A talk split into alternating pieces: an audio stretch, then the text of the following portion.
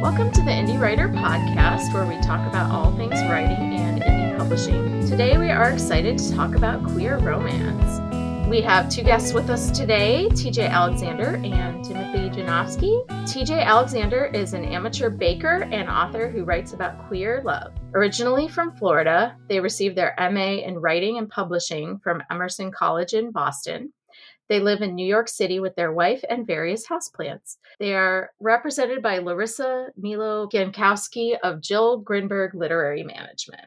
Timothy Janowski is a queer, multidisciplinary storyteller from New Jersey. He holds a bachelor's degree from Muhlenberg College and a self-appointed certificate in rom-com studies, accreditation pending. When he's not daydreaming about a young Hugh Grant, he's telling jokes, playing characters, and writing books. Never Been Kissed is his first novel. And I should have mentioned T J's book is called Chef's Kiss. I'm excited to talk to both of you. Thank you both for being here. Thank you for having us. Yeah, yeah no excited problem. To be here. Yeah, it's, I'm so excited to talk to you both. So we're going to talk about romance uh, first, and I would like to know from both of you what drew you to this genre. I'll call on you, but I'll like switch back and forth. Oh, so thank God. I'll start with T J on this one. Oh, no. Okay. I'm just going in alphabetical order. No, that makes sense. That makes sense. Um, so what drew me to romance? I don't know. I, even as a little kid, I was always more interested in stories about characters feeling stuff, you know, as opposed to like action happening and, you know, big set piece adventures and things like that. Like all my Teenage Mutant Ninja Turtle like daydreams as a small child were all about them like being introspective and like looking into their like motivations as a character, which is not exciting as like a cartoon. So like all my like very poorly drawn storyboards probably would not have ever been picked up by um any major network. But yeah, like I just I always enjoyed that part of characters, and love like is one of the the big emotions, like the biggest, right? It's the most exciting and wonder making, and there are so many different things that could go into it. So, you know, when I think about what I want to write, it almost always is a romance. Yeah. How about you, Timothy? Yeah, I think pretty similarly. For me, I was remember being very young and watching thirteen going on thirty for the first time, and just such such a fun movie. And I I remember I, I don't I don't know I, this is kind of like a like a queer people tangent, but like as a queer person, I remember like from a very young age being like, I'm different. I don't know why, but I know I'm different. And I remember self-identifying really really often with rom-com heroines like mm-hmm. in movies. And I just became kind of obsessed with like pithy banter and like having a job in publishing and like doing the city thing and going to a small town.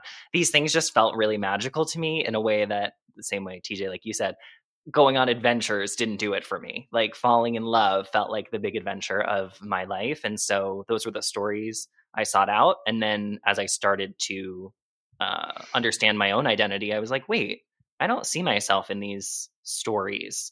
Why is that? Mm. And then the more I interrogated that, the more I was like, oh, because I'm I'm not. I haven't been written into these stories. And so I think for me, I was drawn to romance because I wanted to self-insert myself into this fun world of, you know, shenanigans and flirting and making jokes. So I love that. I was going to say in your book, um, so I'm not queer, or I don't identify as queer, but I do identify as demisexual. So that's the first time I've ever seen that in a book. So I was really excited. I felt, you know, I was like, wow, this is really where I'm at. So I appreciated that. Uh, yeah, thank you. I'm I'm so glad that that yeah. resonated with you. Yeah, it was I'm... funny for me um, writing this book because I had pitched it to my editor, started um, like writing out a synopsis and the character breakdowns. And I wrote the first three chapters, not knowing that about Ren. And then I was mm. like, oh, wait, something, something here. I was like, oh, he's demi. And then I was like, oh, he's demi and he doesn't know. And that actually ended up then being able to thread it through the story, which was yeah, a cool writerly thing that happened. It makes a lot of sense based on the setup. Yeah. Which, yeah, if you I, if you want to tell our readers, I know both of you should tell our readers about what your book is about. So yeah. So Never Been Kissed tells the story of Ren Rowland. He's never been kissed, never been in love, but he wants a movie perfect ending more than anything. Um, and on the night of his twenty-second birthday, he gets very drunk and very nostalgic, and he sends some ill-advised emails to all the boys he crushed on before he came out of the closet. And when he wakes up in the morning, he has a response from his like number one high school crush, Derek Haverford. And through that interaction, he finds out that they're going to be working together at their hometown vintage drive-in movie theater. And Ren takes that as the first like, oh no, this is going to be terrible. And then as the summer goes on and a special project draws them together, he thinks that this might be the right moment for his perfect kiss before the credits. And that is, that's the gist of it. Oh, and I love, I love that. Like, I won't spoil it for anyone, but there are definitely are just some really good moments in the, in the film and the, the build up to that kiss. So. Oh, thank you. Yeah.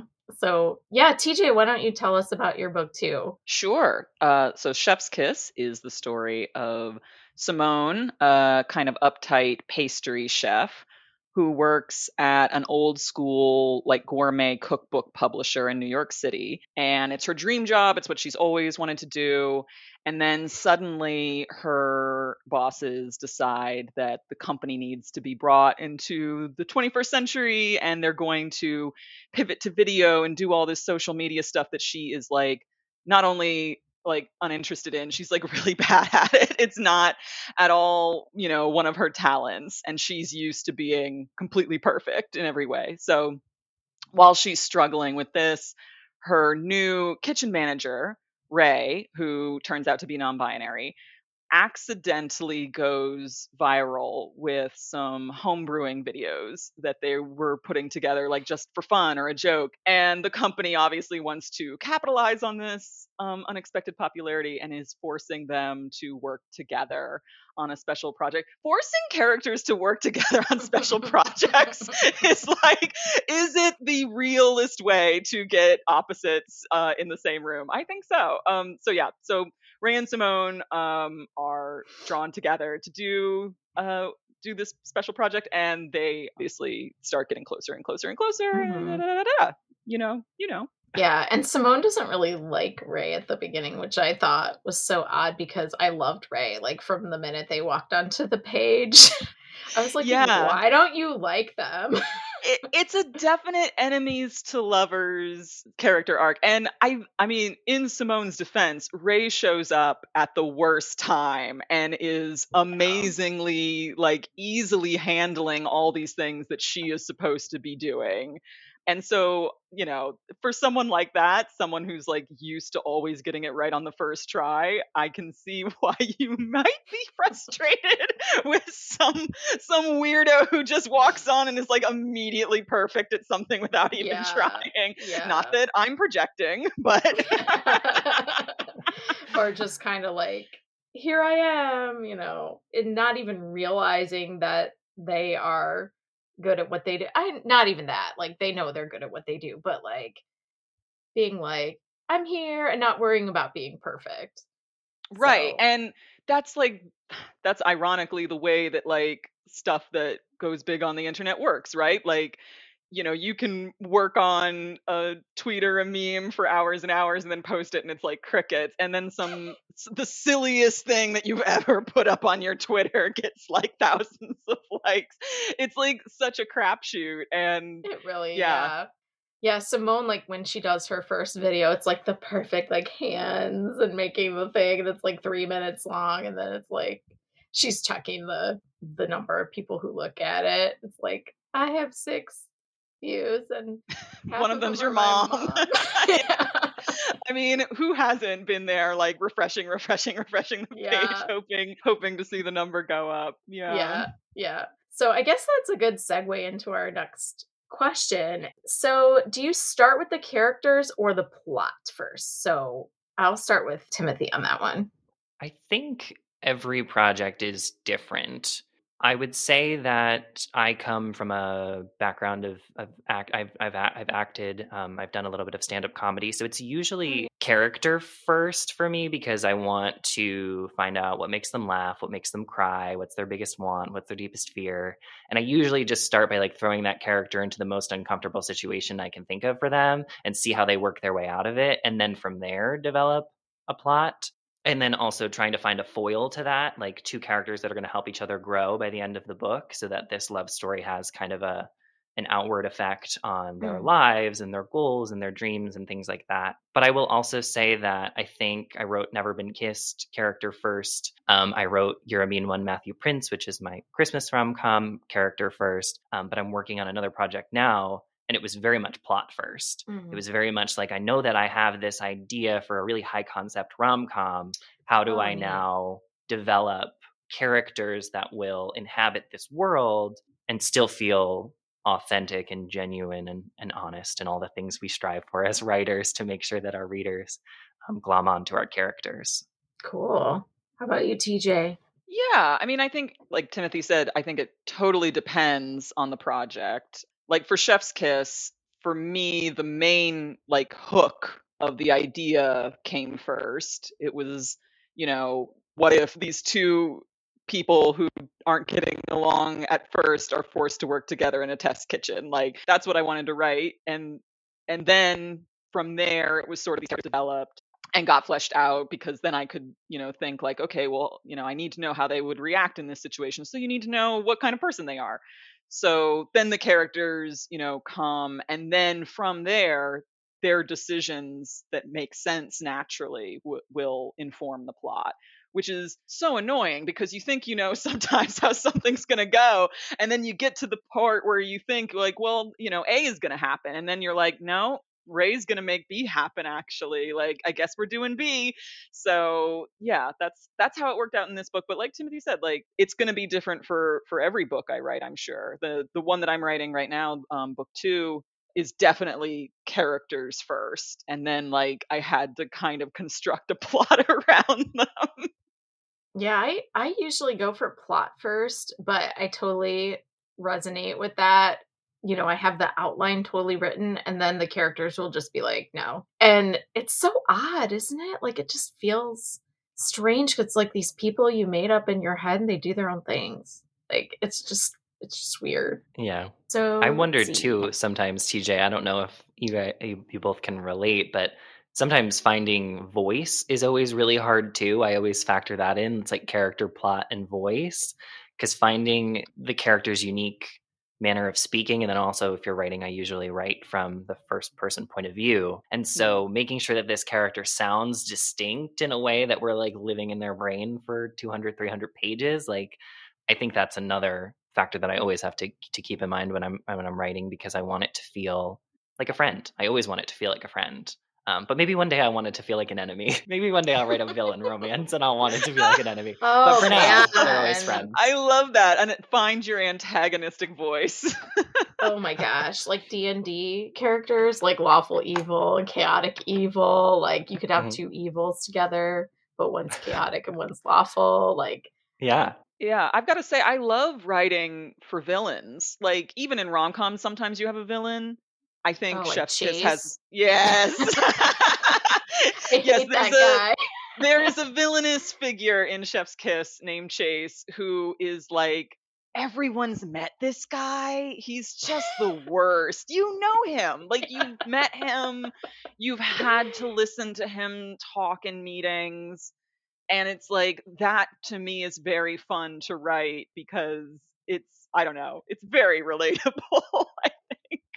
Yeah. yeah, it's like you want them to get their comeuppance, and I'm not going to spoil it, but I think I writing like an antagonist too from as the protagonist, like the antagonist as protagonist. I think it's so funny that um, you know, it just happened that my my two, so I'm like double debuting kind of this year, but uh, Never Been Kissed has like this almost naive, very sensitive, very internal protagonist, but in You're a Mean One, Matthew Prince, I mean like. From page one, you're like, this guy's a dick. Like, he is pretentious. He is spoiled. Like, he waltzes in here in his Gucci boots. Like, I'm here now. Like, and, you know, obviously the point of the title and in, in, in the Grinch and everything too, we learn like, oh, you know, he's, he's sensitive. He has, he has things going on underneath the surface. Um, and I remember working with my editor, and sh- she was saying to me, she was like, these books couldn't thematically and structurally very similar, but like these characters couldn't be more different. And I was like, oh, I just don't want people to hate him. She's like, oh no, no. Like we we're like, we're like, oh yeah, he's a dick, but we're like, oh baby, no. Oh baby, there's there's a lot underneath the surface there that we got to excavate before we get to the end of this. That um, is awesome. That yeah. that sounds really good. And yeah, yeah, exactly. You've got a villain has got to have some kind of flaw, and well, obviously they have a lot of flaws, but like they have to have some kind of like something under the surface that makes them relatable. And not to get like too deep in the weeds in armchair therapy or anything, but part of queer culture, I think, growing up, perhaps Timothy, in the era that we did, like all villains were queer coded. Like I was in love with every villain in every Disney film. I was just like, that's the coolest person I've ever seen. Like they're doing what they want to do. Like, isn't that Isn't that what we're all striving for when you come down to it? So like, yeah, I'm so looking forward to that book of yours because I love, I love a Gucci boot villain. I just, yeah, nice, nice. You don't see Derek as a villain though. Like he's kind of a little bit like he ghosts um, Ren, you know, like I kind of like resented him a little bit for that, but you know, I don't really see him as like a straight up, you know, bad guy. No, no, definitely not. And and I think with Never Been Kissed, and and you know, not to spoil the book or anything, but there is the the kind of external villain of that story is like what's right. going to be taken away from them. Right. And with Derek, especially the character arc that I gave him, Ren, when Ren comes to understand the motivations behind the ghosting and and why he kind of stood him up back at the at the beginning of college, I think things slot into place when Ren realizes like, oh, this is my journey of self-discovery. And he was quietly on a journey of self-discovery that I just wasn't privy to at the time. Um, and I think that kind of opened up, kind of unlocked a little part of, of their relationship for me. Um, so yeah, I definitely don't see him as, as a villain at all, really. That's interesting. So one thing I've noticed in my reading of romances is that, you know, there's that whole like trope of, you know, the characters get together maybe at like thirty percent or the midpoint, like they start a relationship. And then there's something that gets them to have a conflict close to like seventy percent. And then they get back together and everyone's happy. But I noticed in both of your books that, that you both played with that structure a little bit. And I really like that a lot. I mean, obviously some of that was in there, but I think they both had conflict earlier on. Usually it's like, you know, we're enemies and now we're lovers and then we're enemies again. You know, like there was a lot of like internal struggle for both of them. So I wondered about that. How do you structure your romances and do you change it, you know, based on the story? Um, I- Well, I mean, I hate to say this because, I mean, you your very kind words made it sound like I am a genius who knows what they're doing. But, I mean, I really don't go into, I don't go into writing a draft with a certain structure in mind, really. I mean, there are certain romance beats that I want to hit, you know, certain set pieces that I feel are necessary just for the genre. Like I love a divorce arc. There's got to be mm. some conflict in there at some point. You know, I love the kind of midpoint, like, ooh, we're getting closer. What is this feeling? Kind of like that is, mwah, that's what you want. But like for Chef's Kiss, I just, I went into it knowing that it was going to have to be a slow burn just for plot reasons. Like there was no way that these characters could get together at twenty-five percent, at fifty percent, mm-hmm. you know, halfway through the the story. It just, it wouldn't have worked with, you know, how things were going around them and who they were. Like Simone is the prickliest person you've ever met. Mm-hmm. And it was going to take three hundred pages to kind of, you know, peel back her little um, candy coated shell. And I, I know that some people would love to see, you know, a fast burn, and I love a fast burn. Uh, don't get me wrong, but for the for the purposes of this character and for for this story, I was like, they can't earn that happy ever after unless we unless we just eke it out forever, man. So yeah, that's how that's how that structure went for me. I love that. And I and I relate to that that too. I think for me, Never Been Kissed went through so many drafts. Like so so many drafts. Um, characters popped in, characters popped out. There are characters that you will never meet because they exist in a file that the world will never know. But I kind of went about it thinking about the romance structure in books that I love, thinking like, how can I emulate that? Also in films that I love, because that's kind of Ren, how, how Ren sees the world is through a movie structure. Um, and it wasn't until maybe like draft three that I actually went and finally read the oft talked about book, Save the Cat, um, which, um, and I read the screenwriting version of that book uh, on purpose because I wanted to be able to take that three act structure, since that's how Ren sees the world, and make book, make book. That's, that's very good grammar, make book out of that. And, um, and so I was able to then retrofit my favorite scenes in the story arc into that structure, um, so that we kind of got a cinematic uh, up and down of, of, of, um, of plot. And so, yeah, I, I also do not think I'm a genius. I also do not think that it all just kind of eked out in, in the best way possible. But I think using that as a structure was actually really helpful for me because it gave me a sense of B plot. It gave me a sense of pacing. It gave me a sense of urgency that sometimes, um, almost like, um, I kind of like sometimes to say, I like my romances to read like a thriller. I want to be flipping the pages. I want that tension or, or that banter to be so crackling that I'm like, I have to know where this romance is about to go. So that's, that's for Never Been Kissed. But for other books, I used Romancing the Beat. I've used, um, you know, just different structures depending on how I see the characters moving together. How quick, how slow, um, how fast is their romance going to burn?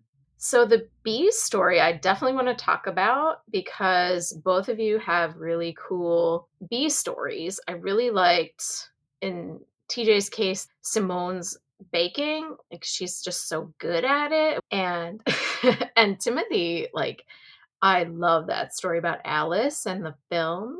So there is a um, film that was never premiered.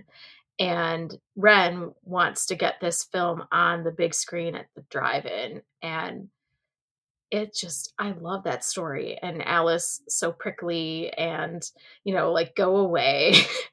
And she turns out to be like one of the best characters. So, um, Timothy, why don't I ask you first about your B story development? Yeah. So thank you. I, I I think Alice is also my favorite part of the book, which is maybe not what you're supposed to say when you're promoting a romance. um, it's supposed to be the couple and the love story and the whatever, but she is actually another part of the multiple draft process that I went mm-hmm. through on this book. She was a very small part in only a couple scenes of the book originally. Ren mm-hmm. wanted, still wanted to show the movie, but it was just a quick, you know, in-out type deal. They get permission, they move on. But I knew it's not really a twist, but there's a little bit of a twist towards the seventy percent mark of the book. And I knew the resolution of the story going in. I'm not going to spoil it. So there's there's a resolution at the end that I knew was going to happen. And it made me feel like, okay, well, Alice's want is that she really wants to not live in this town of Willow Valley anymore. She doesn't want to live in this house. It has too many painful memories for her. Um, and the whole book is about second chances. And I was like, she deserves a happy ending too. Like if Ren and Derek deserve one, so does she. And the more I just started thinking about her lost film, which is called Chomping at the Bit, which is also a second chance movie with a zombie and it's a whole thing. I did all this research into female film directors from the seventies and I watched a bunch of these B movies and I, and I just had such a good time getting to know Uh, this kind of world. And so when I went to develop her character, I realized she was the mentor in the Save the Cat structure. She was the one that was like, like Ren was complaining, like, oh, like, I don't know. He tried to kiss me and I pulled away. It's like, she's like, get over yourself. Life is way too short. Like you need to go headfirst into this thing because I've been watching you two all summer and you got something going on. And so, um, yeah, that was kind of the development there. And so it became kind of like this, I keep saying like Seven Husbands of Evelyn Hugo-esque B-plot that I just had a really, really good time writing. And so I just didn't, I wanted her to have as much page time as possible. That's great. T J, how about you? Let's talk a little bit more about that baking. Yeah, so my B plot is just like calories. um, yeah, uh, the if there is a B plot in Chef's Kiss, it's Simone's lifelong love affair with food and how that is kind of, you know, permeating all the different relationships around her, all the friendships that she is starting to date, and her, you know, burgeoning relationship with Ray. And it's, you know, how she's showing care to people when she cooks for them or makes them something. It's how she apologizes when she feels she needs to, you know, make some make up with somebody. So I had all these recipes in mind. And, you know, we were talking about this before you joined, Timothy. I am not the best cook or baker in the world. I am just a home cook. Uh, I I had just learned how to bake like a couple of years ago as part of my stress relief regimen. You know, I'm not an expert at this stuff, but Simone is. So I had to pretend like I could be an expert at this stuff. And I was creating like all these fictional recipes that I thought she might, um, you know, make in the course of the book.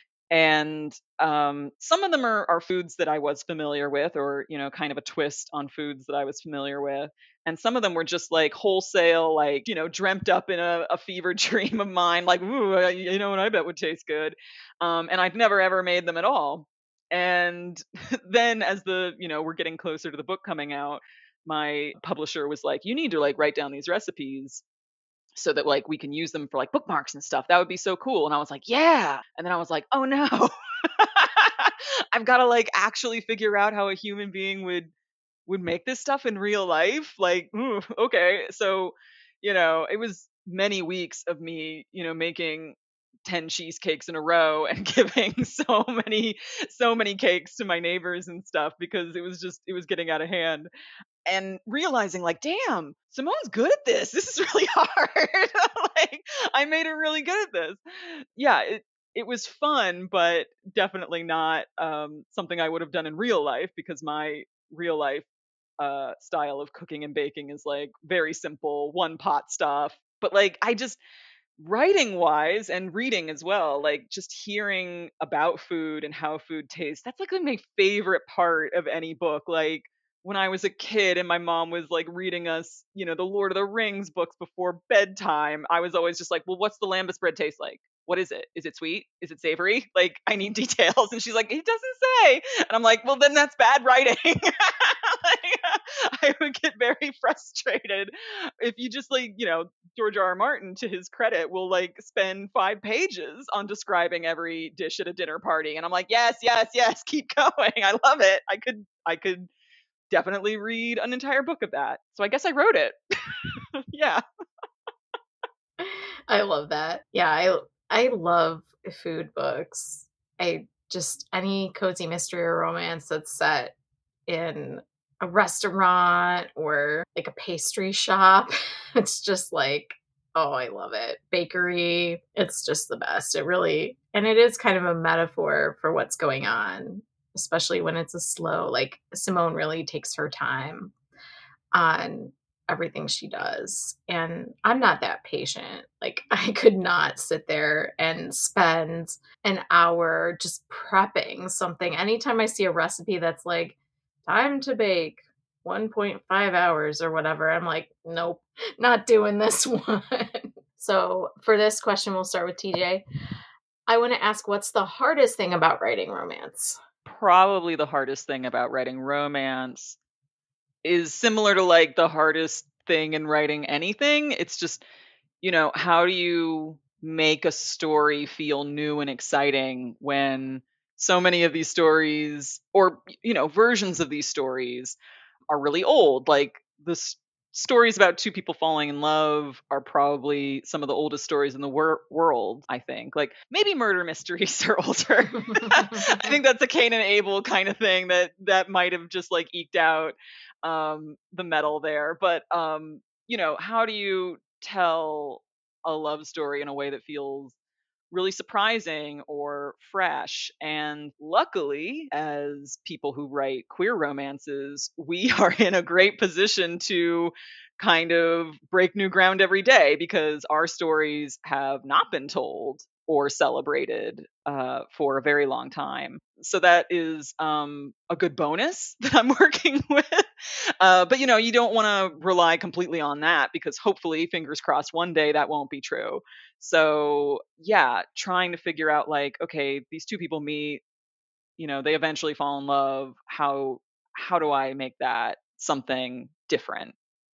I completely I completely agree with everything you said, T J. I think, too, to bring it specifically to queer romance is that I think Ren in the in, in Never Been Kissed says something about how queer people exist on a completely different relationship timeline than our straight peers do, and or our cisgender peers, or you know, go, going going on and on. And so it's finding ways to um, not that we write for readers' expectations, but romance as a genre has conventions that we we really do need to adhere to to some degree in order to satisfy the reader. When they pick up a romance off the romance shelf, we guarantee them a happily ever after. We guarantee them certain markers on the way through. And it's figuring out how to distill queer experience, because even that's nuanced, right? Just saying queer romance, you know, queer people aren't a monolith.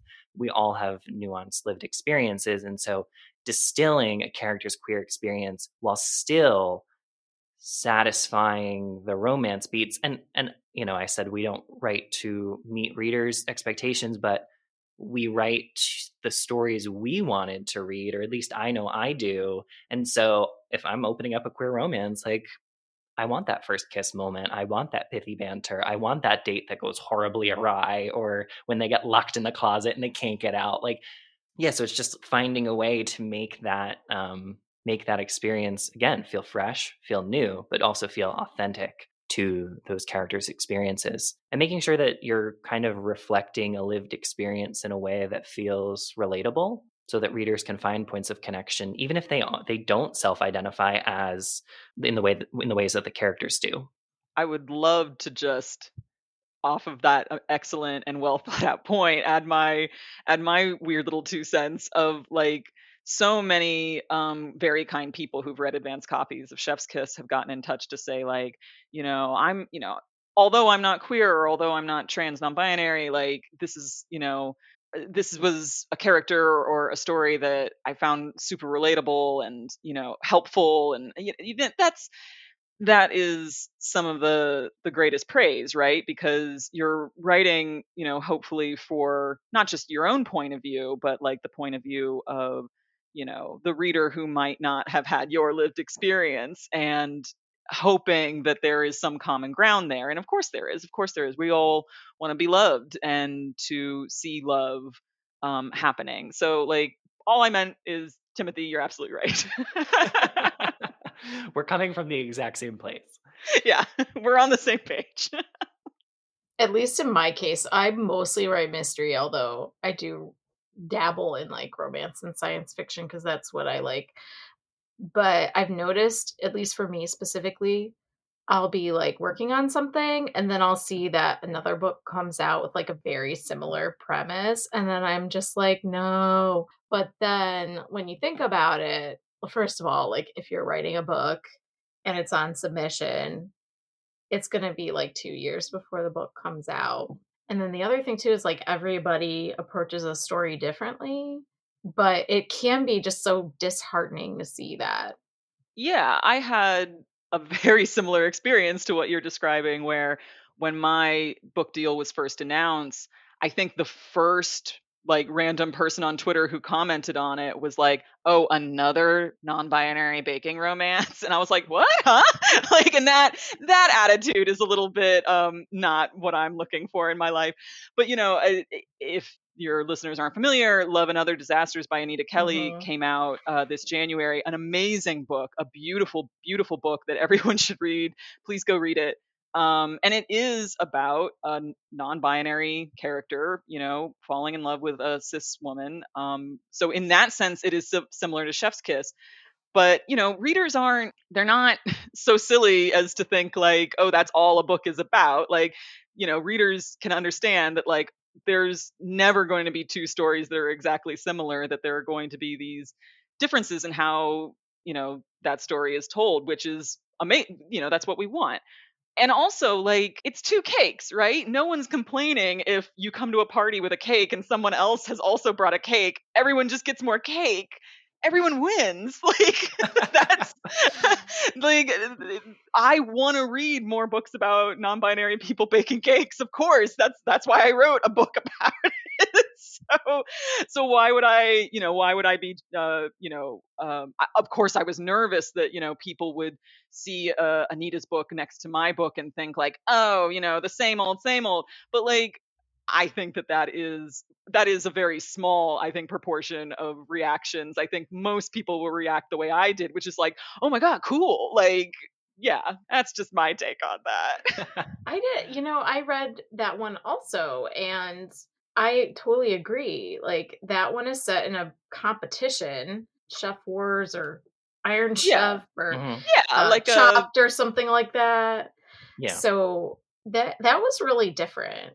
And then also yeah. the non-binary character never comes out. They're just non-binary, you know, from the beginning. And, yeah. you know, that's your choice as to how you want to represent that. Do you want a character to come out, or, you know, is the story just about the characters, how they are? And I appreciate any story like that.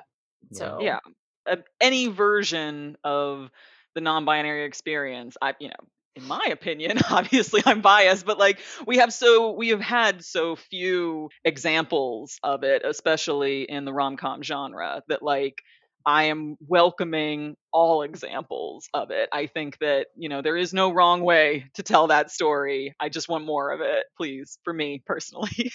Yeah. And I, you know, I don't want to go like, some of my best friends are trans, but... No, please, please, um, we love it. I, you know, I have a friend, you know, and a coworker whose spouse transitioned a few years ago, and he's cis, um, male, and he said to me, there aren't a lot of books about our stories. And he's not really a romance reader. Like, he's more of an S F. But when I recommended both of your books, Anita's and yours, he was like, I want to check these out.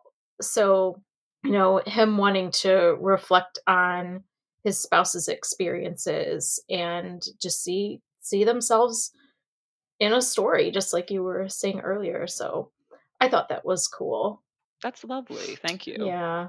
Okay. So I want to talk a little bit about craft. I always ask our authors about craft. I mean, we've touched on it a little bit, Save the Cat and stuff, but, um, what advice would you give a new writer in this genre specifically? And if there's other books you want to recommend, or even like similar stories to yours that people would want to read, maybe as a, you know, as a model or as a next book to read after they read yours? Yeah. So as far as advice, I, I always, um, I went to, um, I was lucky enough to participate in the Lehigh Valley Book Festival okay. a couple weekends ago.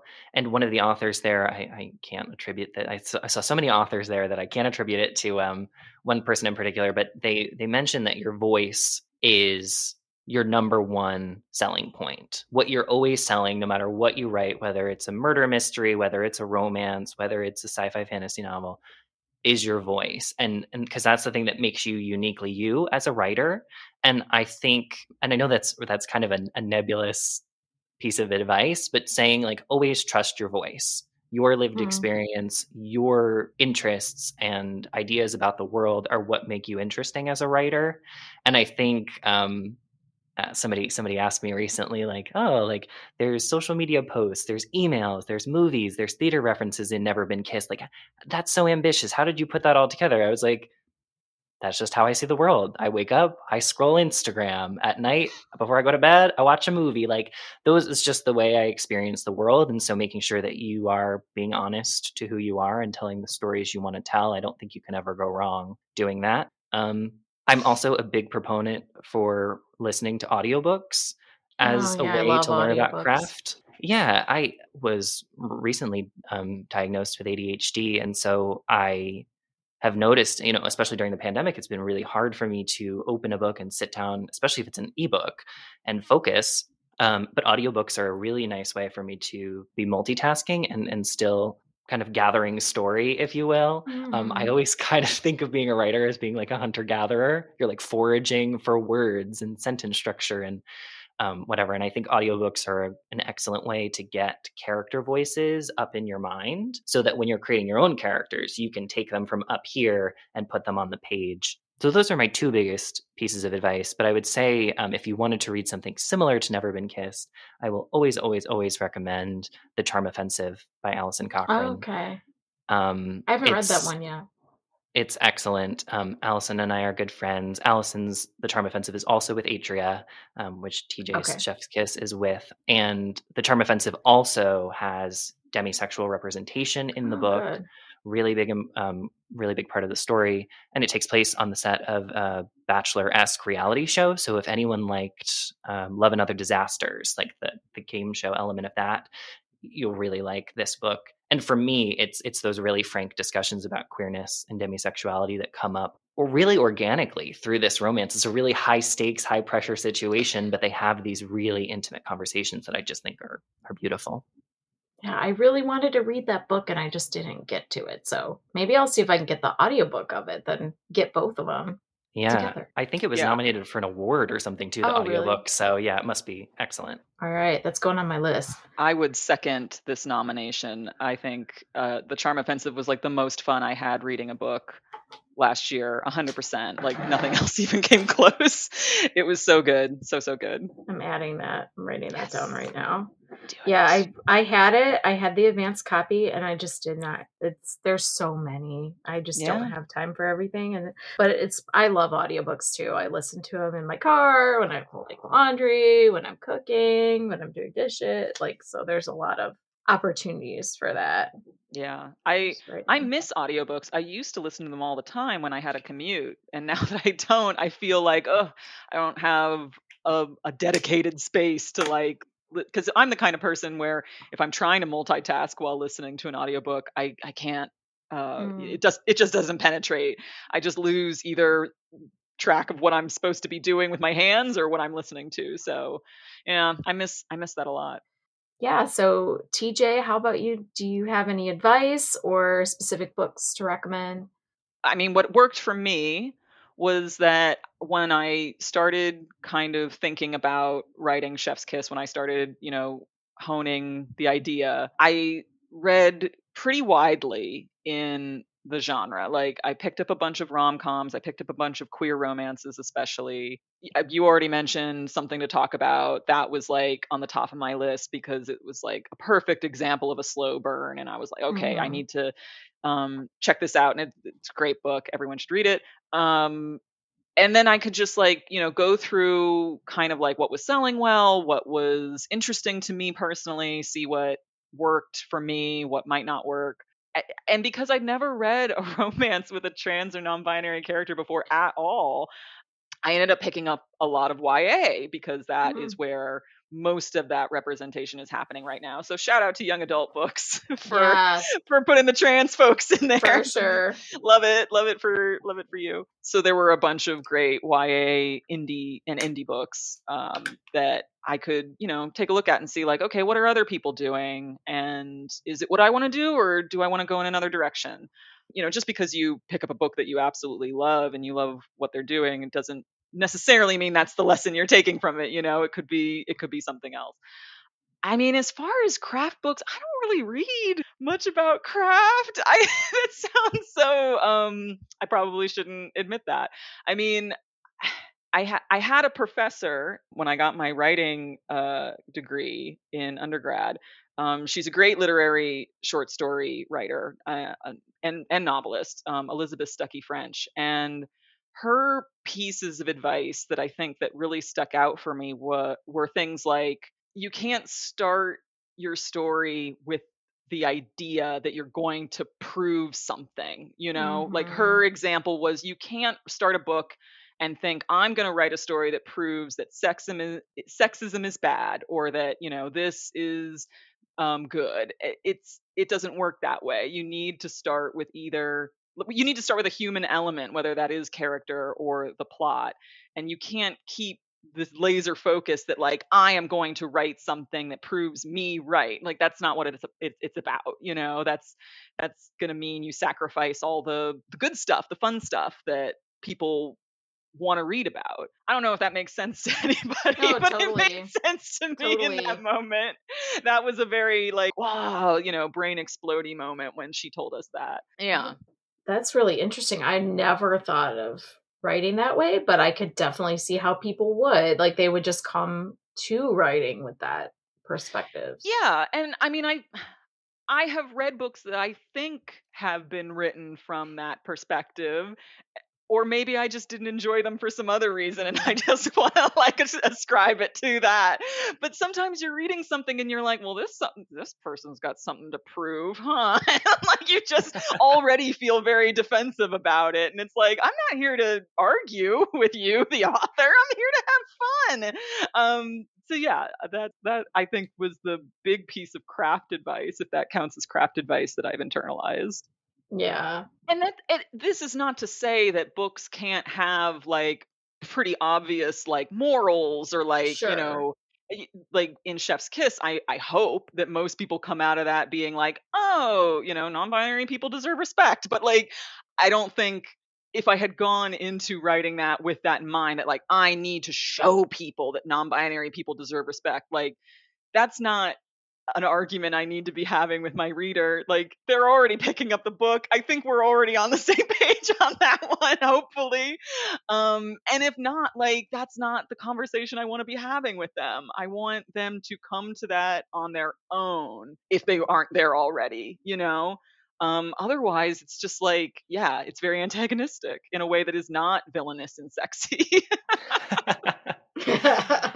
I think I think relating yeah, to that too, like when you can kind of tell when an author gets editorial, when they're like inserting, when the author inserts themselves and it's, the characters become mouthpieces for, you know, a goal. And I, I think authors do have thesis statements, right? Like, we get to the end of a book and we're like, oh, we wrote a book about something. Mm-hmm. And then our editors are like, well, this is what your book is about. And now we're going to go back and make sure that the reader knows, but we're not going right. to hit the reader over the head with it.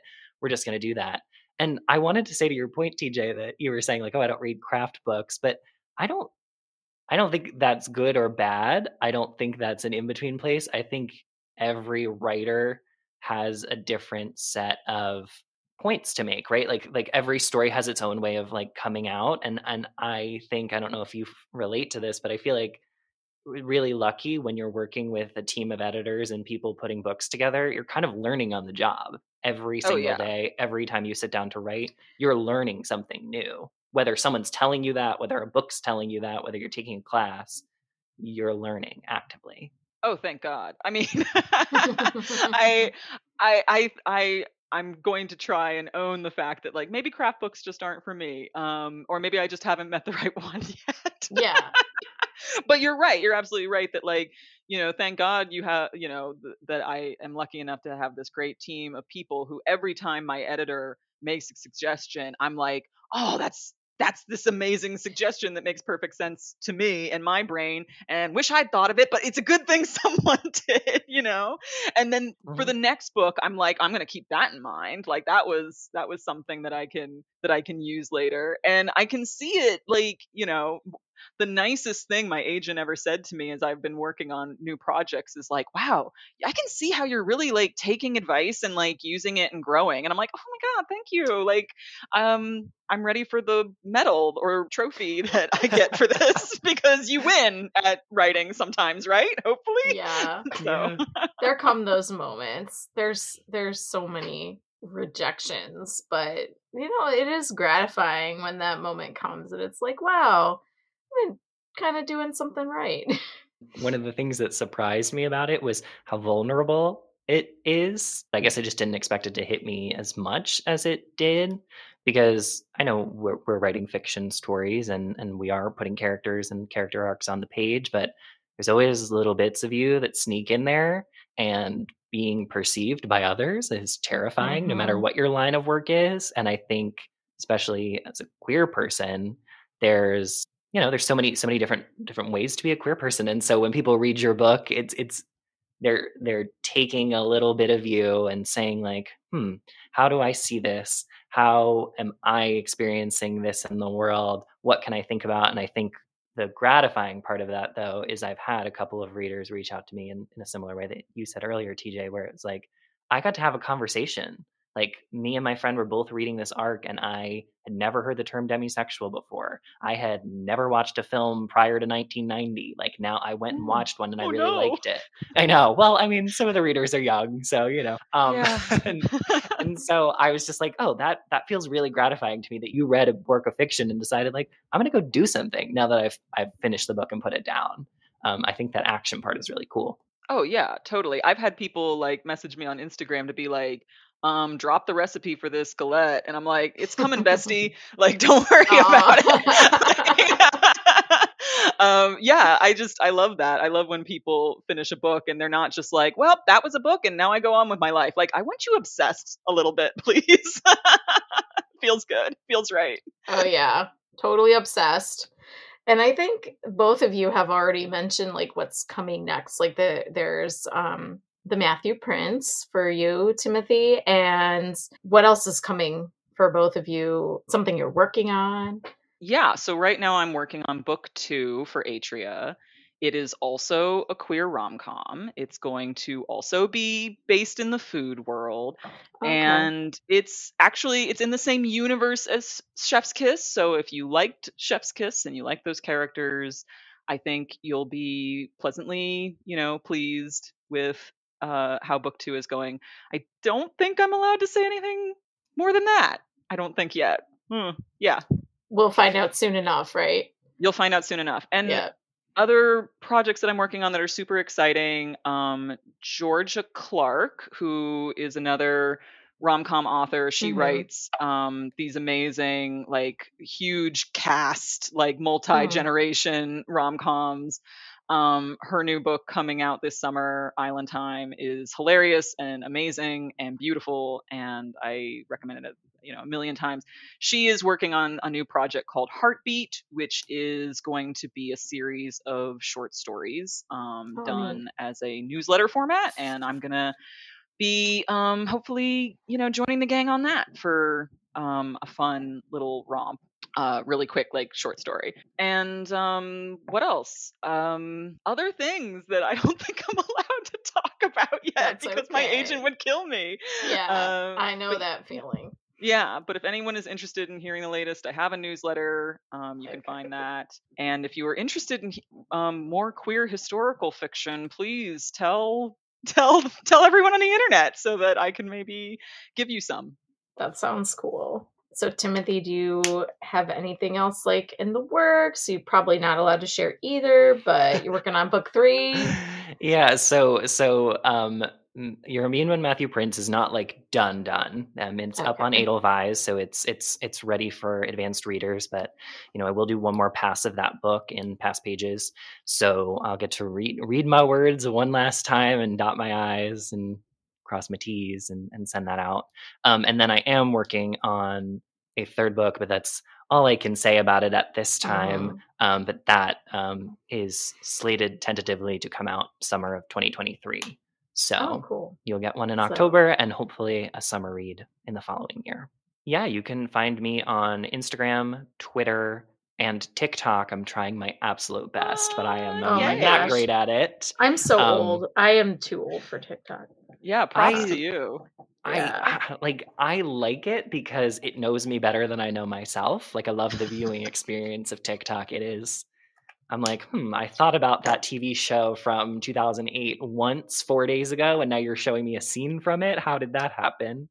It's reading um, your mind.